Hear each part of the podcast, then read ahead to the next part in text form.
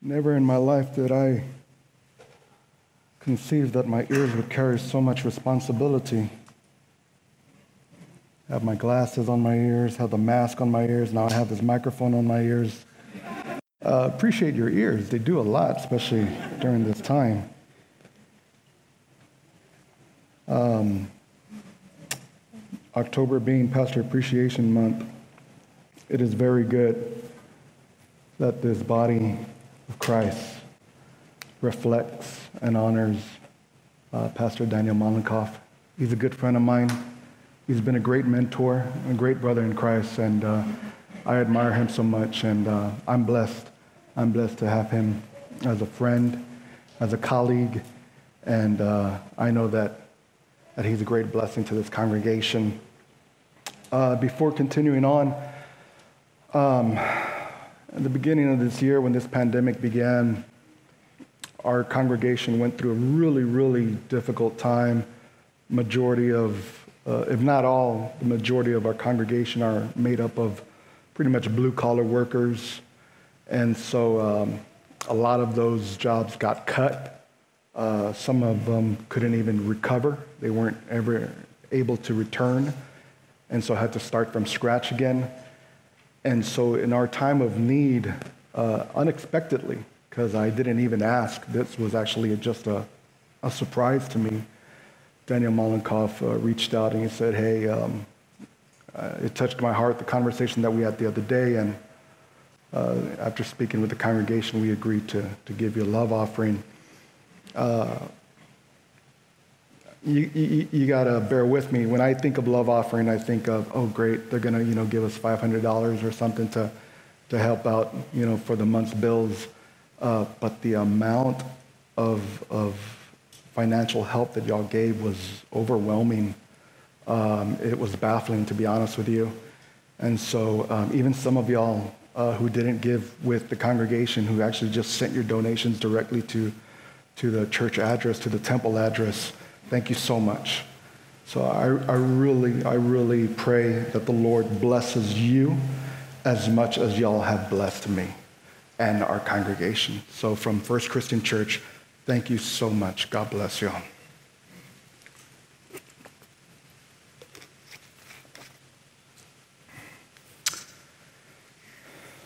I want to read this morning a scripture, and then afterwards I want to say a short prayer. If you can please follow with me there with your Bibles, I'm going to be reading out of the book of Ezra, chapter 3, verses 10 through 13. Is it okay if I move this mic there? Okay, thank you. Ezra chapter 3, verses 10 through 13. The Word of God says this Now, when the builders had laid the foundation of the temple of the Lord, the priests stood in their apparel with trumpets and the Levites, the son of Asaph, with cymbals to praise the Lord according to the directions of King David of Israel. They sang, praising and giving thanks to the Lord, saying, For he is good, for his loving kindness is upon Israel forever. And all the people shouted with, great, with a great shout when they praised the Lord, because the foundation of the house of the Lord was laid. Yet many of the priests and Levites and heads of the fathers' households the old men who had seen the first temple wept with a loud voice when the foundation of the house was laid before their eyes, while many shouted aloud for joy. So that the people could not distinguish the shout, excuse me, so that the people could not distinguish the sound of the shout of joy from the sound of the weeping of the people. For the people shouted with a, with a loud shout, and the sound was heard far away.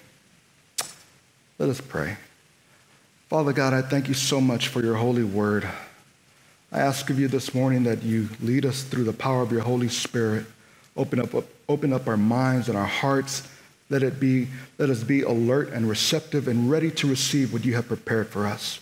Heavenly Father God, may this message glorify you and be a blessing to your people. In the name of Jesus, we pray and we thank you. Amen.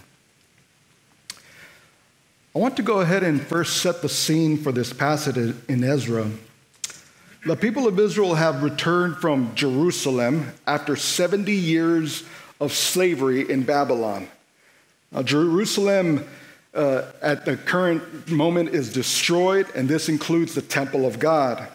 And so then, when Jerusalem, when the people of Israel return to Jerusalem, the first thing that they do is they rebuild the altar of God and they begin once again celebrating the feasts of the Lord. They begin to sacrifice to the Lord. And then they begin to rebuild the foundation of the temple. And so, at, uh, once they finish rebuilding the foundation, they begin to then celebrate this great accomplishment. So, today, when we read the passage, it gives us the details of how the people reacted once the foundation of the, of the temple was complete. The majority were filled with joy, and as we've read, they were celebrating this first step in, re, in rebuilding the temple. Yet some of the older generation uh, who had seen the first temple built by King Solomon were disappointed. They were sad. And so then God sends two prophets to address this issue. He sends Haggai and he sends Zechariah. And so this is where we're actually going to begin today. And the title of this message is called The Day of Small Things. And so I want to go ahead and begin first covering a disappointment with small beginnings. There, where we read, it says in Ezra chapter 3, verse 12, that many of the priests and the Levites and the heads of the fathers and the households and the old men who had seen the first temple, remember the first temple that was built by King Solomon, they wept with a loud voice when the foundation of this house was laid before their eyes, while many shouted aloud for joy. So the first temple that was built by King Solomon had just a great, tremendous impact. And there was a lot of people who had seen, who had, who had experienced this. So now, after 70 years of slavery, coming back to, to Israel, uh, uh, specifically Jerusalem, trying to rebuild the city, trying to rebuild the temple. And so this is the second temple that after it being destroyed, they're going to try to rebuild it again. And so now, as they begin the construction and they lay down the foundation, and everybody is celebrating, some of the older generation that they saw the first temple, they're, they're, they're disappointed. They're, they're, they're upset. They're sad. And maybe you've had that experience somewhat similar in your life. When there is something absolutely amazing or something incredible, or you had a, a, a, a just a, great experience. I don't know, maybe it was, uh, maybe you went to a music concert, or maybe you saw a certain movie, or you went to a restaurant and you had a certain dish and so it was so fascinating. It was so great that the natural response is that you want to go back again. You want to have that same experience. I'm, I'm sure you've had it, you've had it before, that, you, that it was so good the first time, you're looking forward to it again the second time. But because you're under the impression that the experience is going to be amazing again, when it happens, and the experience isn't like it was before, you feel let down. You feel disappointed, maybe even frustrated or angry. Um, I remember when I was a kid, I used to go with my parents. Um, I mean, this was probably over 30 years ago, uh, down to the south side on Military Drive, the famous Hungry Farmers. I don't know how many of y'all have been to Hungry Farmers. I used to go there as a kid all the time and it was amazing. Uh, as a kid, uh, my parents, being true Texans, raised me on steak and country fried chicken, all the good stuff. Forget the baby food. I was raised on meat coming out of the womb. And it was just absolutely fascinating. To me, Hungry Farmers was the greatest place on earth. So now, being married, I was down on the south side a couple of weeks ago. There on military, I told my wife, let's go to Hungry Farmers. They're still open. I haven't been there for so long since I was a kid. Let me tell you, this is amazing. We got to go there. I get there, and I was so disappointed in the quality of the service, the quality of the food. I, I apologize if any, any of y'all work at Hungry Farmers, but it was, it was not the same. I left so depressed. I don't know if you've ever had that type of experience where you've experienced something so great or so amazing, or something just impacted you, and then you went back thinking you were going to have it again the same way, only to be let down. You see, that's what happens with the people of Israel, especially the older generation. They thought the second temple was going to be like the first temple, but they noticed that it, it wasn't the same. And so they were let down, they were, they were disappointed, their expectations were not met. And the problem was that with the second temple, it was, it was missing some important things that the first temple had. The first temple that King Solomon had built, it had the Ark of the Covenant. I don't know how many of y'all have seen um, Raiders of the Lost Ark with Indiana Jones, but in that movie, it's pretty much he's uh, searching for the Ark of the Covenant. And so that's when, we, when the Word of God talks about the Ark of the Covenant, it's talking about that ark that we see in that movie in Raiders of the Lost Ark. It's just a simple uh, illustration there in the movie, but that Ark of the Covenant had been with the people of Israel since uh, their exodus of Egypt, since they were wandering through the deserts. said that Ark of the Covenant was there in the Holy of Holies inside the tabernacle and was now in the Holy of Holies in the first temple. Well, when they went ahead and rebuilt the second temple, when they started construction, they didn't have the Ark of the Covenant. And the Ark of the Covenant was extremely important. It represented God's presence, it represented the promise that God had given to Israel. When the first temple was dedicated to God, it, it, it tells us uh, that in the scripture, and, and, and, just to refer to it, I'm not going to read it, but in 1 Kings chapter 8, it tells us that the priests could not even serve in the temple when it was first dedicated to God because the glory of God that was sitting on the Ark of the Covenant was so overwhelming. It was too much. They couldn't even come inside, it was too powerful. They couldn't enter. Then it even tells us in Second Chronicles chapter 7 that the fire came down from heaven and consumed all the sacrifices on the altar of God. So the people had seen these things at the dedication of the first temple, but they didn't see these things in the second temple. And so the second temple was missing the Ark of the Covenant, and with no Ark, there was no glory of God like before. Without God's glory, there was no fire coming down from heaven. And the rebuilding of the second temple, so at the rebuilding of the second temple, the people saw no Ark, no glory, no fire. So you can imagine the great disappointment that they had. It wasn't like before. So the people cried. They cried because the temple was not the same it wasn't like before. But then God sends his prophets to speak to the people. And so I want you to follow me, please, to the book of Haggai. There in Haggai, I'm going to go to chapter 2 and I'm going to read verses 1 through 5, if you can follow me. In the book of Haggai, chapter 2, verses 1 through 5, the Word of God says this on the 21st of the seventh month, the word of the Lord came by Haggai, the prophet, saying, Speak now to Zerubbabel, the son of Shealtiel, governor of Judah, and to Joshua, the son of Jehozadak, the high priest, and to the remnant of the people, saying, Look at verse 3.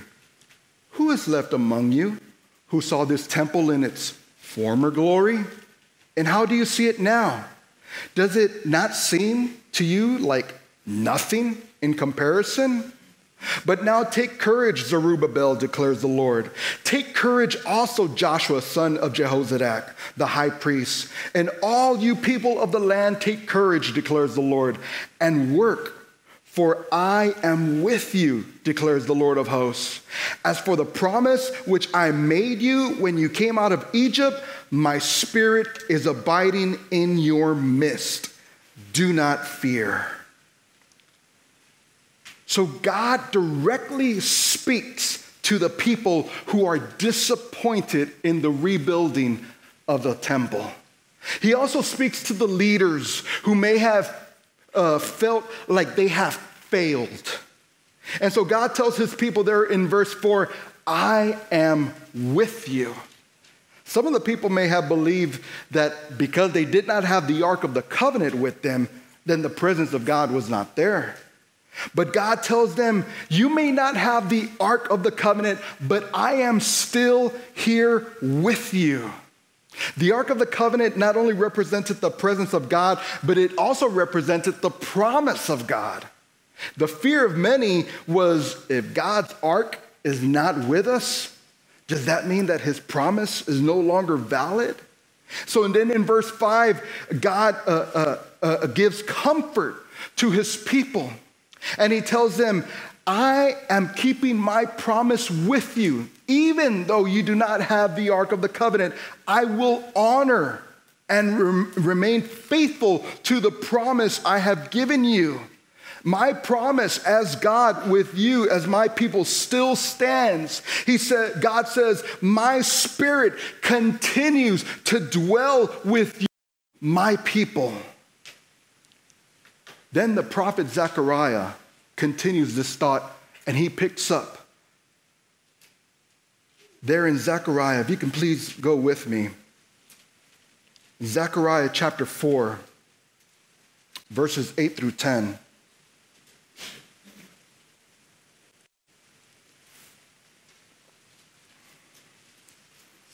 In Zechariah chapter 4, verse 8 through 10, it says this Also, the word of the Lord came to me, saying, The hands of Zerubbabel, I have laid the foundation of this house, and his hands will finish it.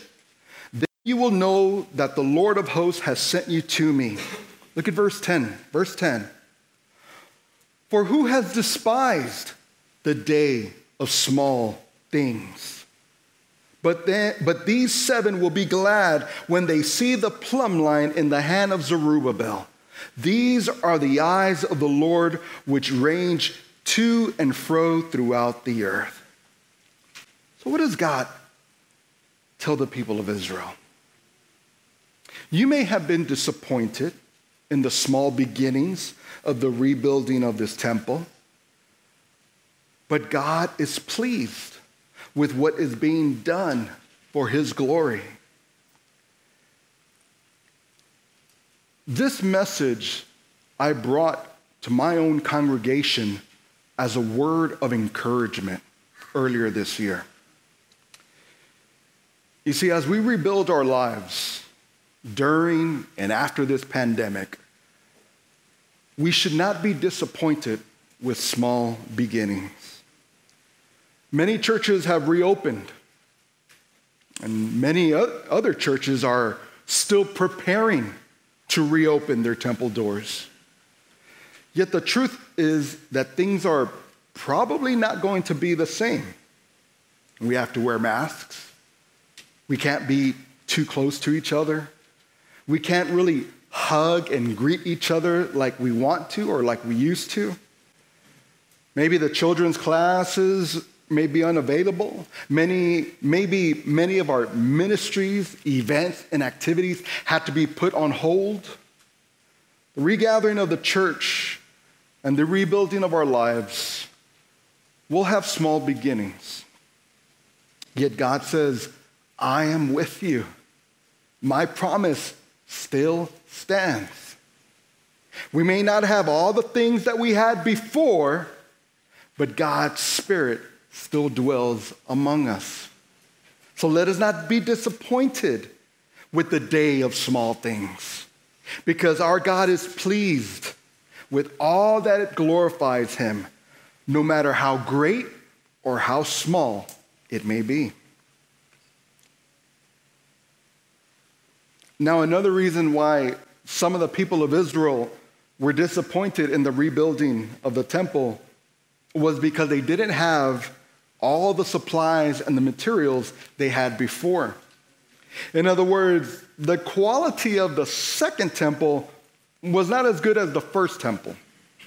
When the first temple was built, you have to understand King Solomon ruled over Israel, that under his father David had become the greatest, one of the greatest nations in the world. And King Solomon was also one of the wealthiest kings in the world. I mean, people from all over the, all over the world, including kings uh, and leaders, would travel to Israel to see King Solomon's riches and great empire. So, with all his fortune and power, King Solomon built a temple that was beyond anything that you could imagine. But now, as the people were trying to rebuild the temple of God, it wasn't the same. Of course, they had received many generous contributions from the people, and even King Cyrus of Persia had given to the cause, yet it wasn't the same.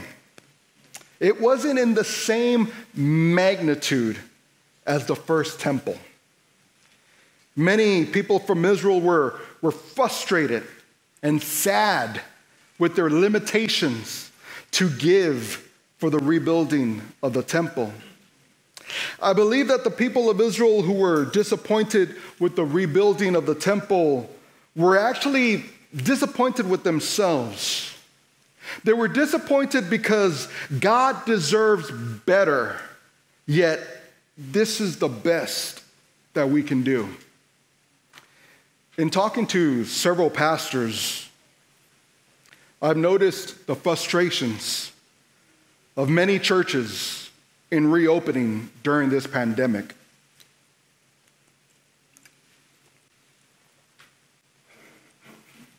The limitations of what can be done and what can't be done. It's paralyzing. Knowing that God deserves our best and wanting to give God our best, yet being unable to give God your best can be discouraging. However, God, in His loving grace, He understands our limitations. In our humble efforts, God shows us His divine hand. I want you to return with me back to the prophet Haggai, where we were before. And I want us to read a few verses of how God speaks to the people over their concerns on not being able to give enough or not being able to do enough. Go to Haggai chapter 2. And I want you to read with me verses 6 through 8. In Haggai chapter 2, verses 6 through 8, God speaks through the prophet and he says this For thus says the Lord of hosts, once more in a little while, I am going to shake the heavens and the earth, the sea, also the dry land. I will shake all the nations, and they will come with the wealth of all nations. And I will fill this house with glory, says the Lord of hosts. Look what verse 8 says The silver is mine, and the gold is mine, declares the Lord of hosts. Isn't this beautiful? God is telling his people, you, you have given all that you can. I, the Lord, will provide the rest. When we give to God our best, no matter how little it is, He will multiply it and He will bless it because everything is His.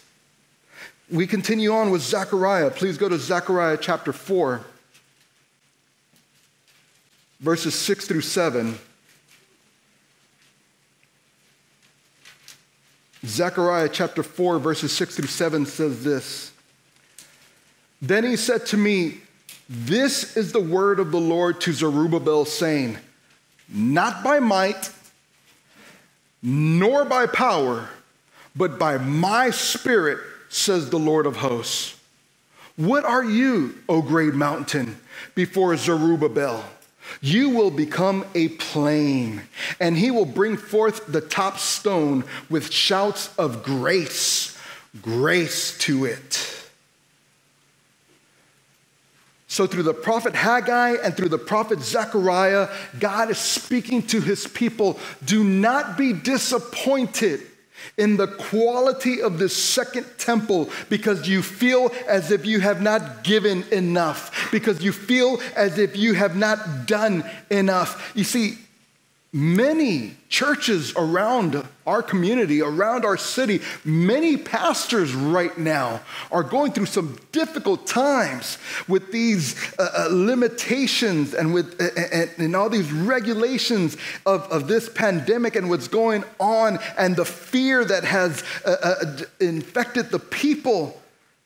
And so they feel if maybe we should do something else, if maybe we can give something else, things would become better. And there comes a time where we have to accept that it's out of our hands and leave it in the hands of God.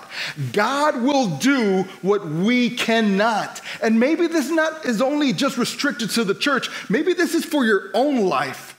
Maybe you feel limited in what you've been able to do with your family, with your children going back to school, with your jobs, with your employment, with your social life, or maybe just in general with life. Maybe you feel like there's nothing more that you can do to try to get back to what was, was once a normal life. And God says, You've done all that you can do. Now let me take care of your work and do what is needed. I will do what you cannot, I will take care of the rest.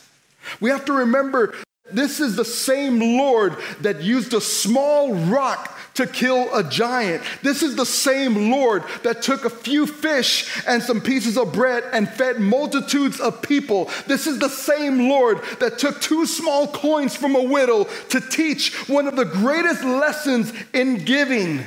Whatever little we have, whatever, whatever little we are limited to, God will take our little and he will make it great in his hands. And we have to just rest in him.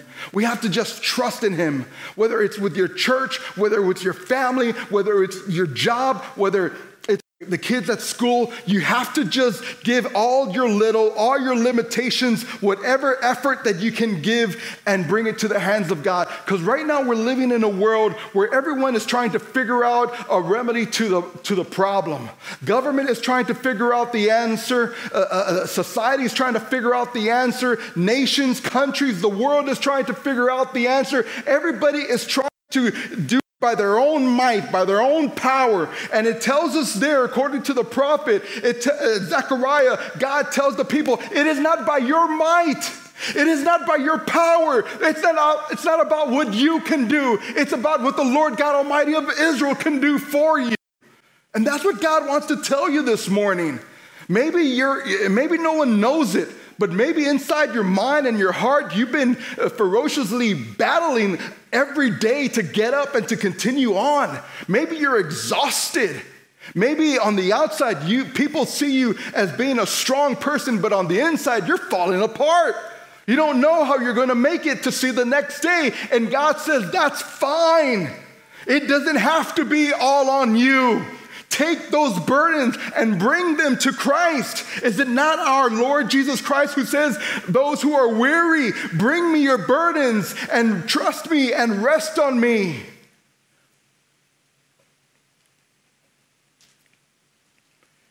Maybe with this pandemic, you've been trying to get back to normal life and, and, and it's not really working out for you. Or maybe it's not working out for a friend, or maybe it's not working out for a loved one or a relative that you know about.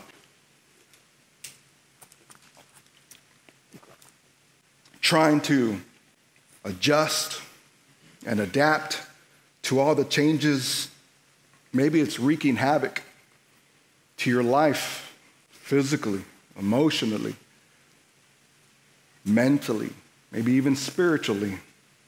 Maybe you're running on fumes right now. Yet trust that God is working. Trust that God is working. No matter how small that work may seem. You see, sometimes in our lives, we're moved by the big, great, flashy things. It's when we see great things appear that we really, truly feel as if God is moving in our lives. But God tells his people, don't despise the day of small things. Those small accomplishments that I'm doing in your life, those are great victories. Sometimes we can be like the prophets and we can think that God is in the earthquake. Sometimes we can be like prophets and think that God is in the fire from the heavens. Something, sometimes we can be like the prophets and think that God is in the strong hurricane winds. But then God says, I'm not in any of those things. Yet I'm in the small whisper. we have to go back to how God works. We have to accept that He's working in our lives, no matter how small or trivial it might seem. God is working in our lives. Because to be honest with you, with God, there are no small things. There are only vast opportunities for God to show how great He is.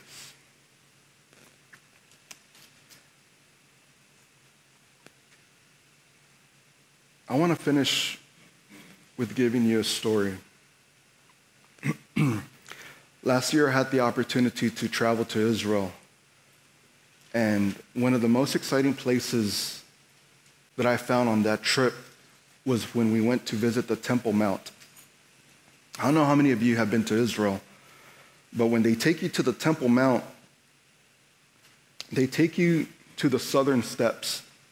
And the southern steps is where you would go ahead and enter, all the general public would enter the temple. And there they have the original stones from the times of Jesus of the steps that are going up to the entrance of the temple. Now, the gates of the entrance of the temple are, are, are pretty much bricked off, they're all, they're all bricked off. And the temple that was once there, that was once rebuilt by the Jews, is now torn down. It was torn down in 70 AD by Rome. And so now what they have there is pretty much uh, the Rock of the Dome. They have the mosque. The Muslims pretty much have authority over where the temple of the, of the Lord God of Israel used to be. And it's kind of bittersweet, to be honest with you, because you're reading the history and the tour guides, they're really good. They're really educated in Israel history. And they're surprisingly really educated in the New Testament scriptures. And interestingly enough, Israel demands that any licensed uh, tour guide for Israel has to know Israeli history and New Testament scriptures because they do a lot of tour guides for a lot of Christians going on pilgrimage tours. And so when they're going through this whole history of how uh, the Jews and the disciples and Jesus went up the southern steps to go inside the temple. You're there sitting on the steps hearing this history, hearing these stories. And it's bittersweet because you're in that place where Jesus once walked and went up into the temple where it says that he would teach. But it's also sour because that temple is no longer there, it is, it is gone. But and then you begin to remember the words of Jesus. You begin to remember that he said that at one time, these buildings, these walls, these temples would no longer be here. They would once, one day come and be destroyed. But something greater would take their place. The physical temple was destroyed in Israel, in Jerusalem, in 70 AD. But with the birth of the church of Jesus Christ, something greater came to us. And that was Jesus building the temple in our hearts. There's something that the people in the book of Ezra could never imagine. All they could see the physical, but they could not see the spiritual. And so today, there's something I want, to, I want you to take with you is that do not become blinded by the physical things that are surrounding you in this world. Christ wants you to put your eyes on what is spiritual. Don't put your complete focus on just the temporal, but remember that we, as the body of Christ, as Christians, as children of God, our focus has to be on the eternal. When our church went through this financial dilemma, and I had no clue how we were going to support majority of all of our families that had lost their jobs, that had no clue how they were going to pay rent, some of them how they were going to feed the family. It was pretty, pretty drastic. I'd never been in that type of situation before. I told the congregation set your eyes on the physical, continue to set your eyes on the spiritual. The Lord will provide as he has provided before. Within a month after saying those words to the congregation, I received news through Pastor Daniel. Our church wants to bless you. And when I announced that to our congregation, you cannot imagine the feeling of relief of knowing that even though in the physical realm things look like they are in chaos and have no hope and no answer, God still comes through.